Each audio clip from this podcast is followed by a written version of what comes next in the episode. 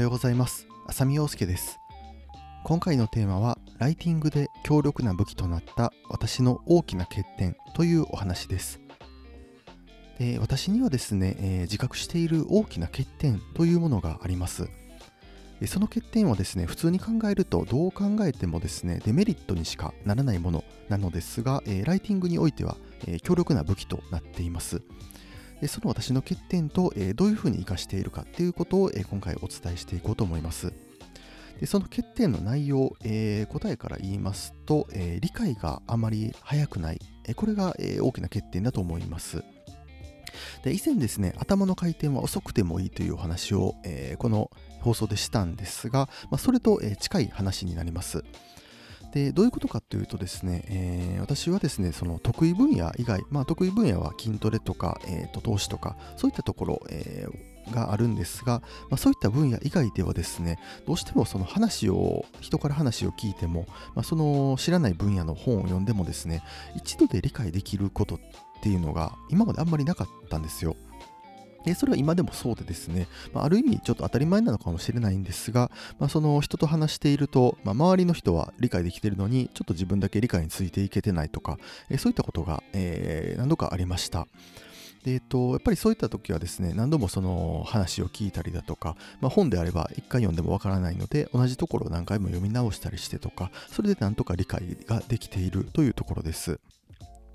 で、えっと、まあ、これは集中力の問題かなとも思うんですが、やっぱりですね、あの、もともと知っている分野だったら、えー、前提知識があるのですっと理解が入るんですが、まあ、知らない分野を、えー、の話を聞いたときにですね、やっぱりその分からないところで、ちょっと私の、まあ、性格的に、えー、つまずいてしまうと、そのつまずいたところがすごく気になってしまうんですよ。で、やっぱり一度つまずいてしまうとですね、えー、とそこを気にしているうちにどんどん話が、え、進んでいって、もうちょっとついていけないところまで、えー、行ってしまうと、えー、こんなことが、え何度かあります。これは本当に性格の問題だと思いまして、あの人によってはですね、ある程度話の中でわからないところがあっても、それをスルーして、えずっと次の話を聞けるっていうタイプもいますし、私のようにですね、ちょっとわからないところがあれば、そこばっかり気になって、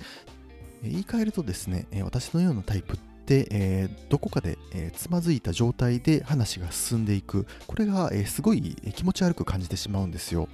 なので、え私がですねあの文章を書くときにこれはすごい意識していてですね、あの読んでる人がどこかでつまずいてしまったらこれすごく嫌だろうなっていうのを、え常に考えています。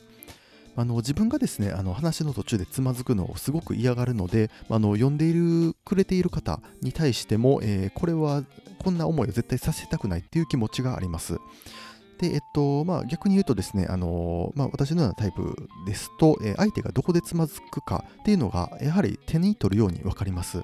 えー、自分がですね、普段苦労することが多いからこそ、えー、分からない人の気持ち、これがよく分かります。でですのであの、つまずきやすいポイントは、えー、しっかり解説するようにしている。えー、具体的に言うとですね、えー、っとまあ、ここはちょっとつまずくかなっていうポイントには図解を入れるなり、でちょっと忘れた頃に、え復習を入れるなり、まあ、そういったところに、え非常に、え細かく、え気配りをして、え文章を書いています。でその、えー、いった積み上げがですね、えー、と本の分かりやすいっていうところに、えー、つながっているというふうに感じています。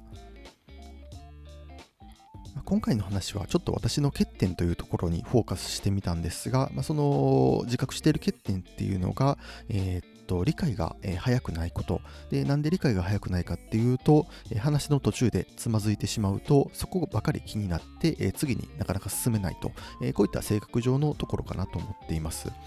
ただ、えっと、この性格が、えー、完全にデメリットかというとそうでもなくて、えー、ライティングに、えー、生かすことでメリットに、えー、変えることができるというふうに考えています。であの自分がですねあの話の途中でつまずくっていうのがすごく気持ち悪く感じてしまうのであのどういうふうに書けば、えー、読書が、えー、最後までつまずかずに、えーと、理解をしたまま、えー、読み進められるとかこういったところっていうのは、えー、ライティングにおいてある程度肝になるところで、まあ、あの読んでる人が、えー、ちゃんと理解をして読み進められる、えー、ここは、え通常すごく悩むところではあるかもしれないんですが、まあ、ここをですねあの自分が、え苦労しているところ、まあ、その苦労をもとに、え書いているっていうところで活かせているのかなというふうに思っています。で私も Kindle 出版をですね2年以上続けているんですがそこで強く思ったのは自分がその欠点だと思っているところが、え、意外とこの Kindle 出版では、えー、とメリットになるっていうところです。まあ、以前ですね、あの頭の回転は遅くてもいいというお話で、えー、もうお伝えさせてもらったんですが、えー、そういった話で言うとですね、まあ、日常生活において頭の回転って、まあ、どっちかというと速い方が、えーと生活はしやすいかなと思います。でこんなあのじっくり考えるタイプって日常生活の会話とかでは少し不利なのかもしれないんですが、え、こういったところでですね、えー、Kindle 出版みたいにえ、時間をかけてコンテンツを作り上げるっていうところでは、え、ある程度武器にはなってきます。で今回お話ししたような、えー、理解を、えするのに時間がかかるっていうところも、えー、日常生活では、え、少し不便なところもあるかもしれないんですが、えそこをですね、え、っと普段の苦労をですね、ライティングの方に活かしていけば、えそれが一つの強みになるんじゃないかなというふうに思っています。それではまた。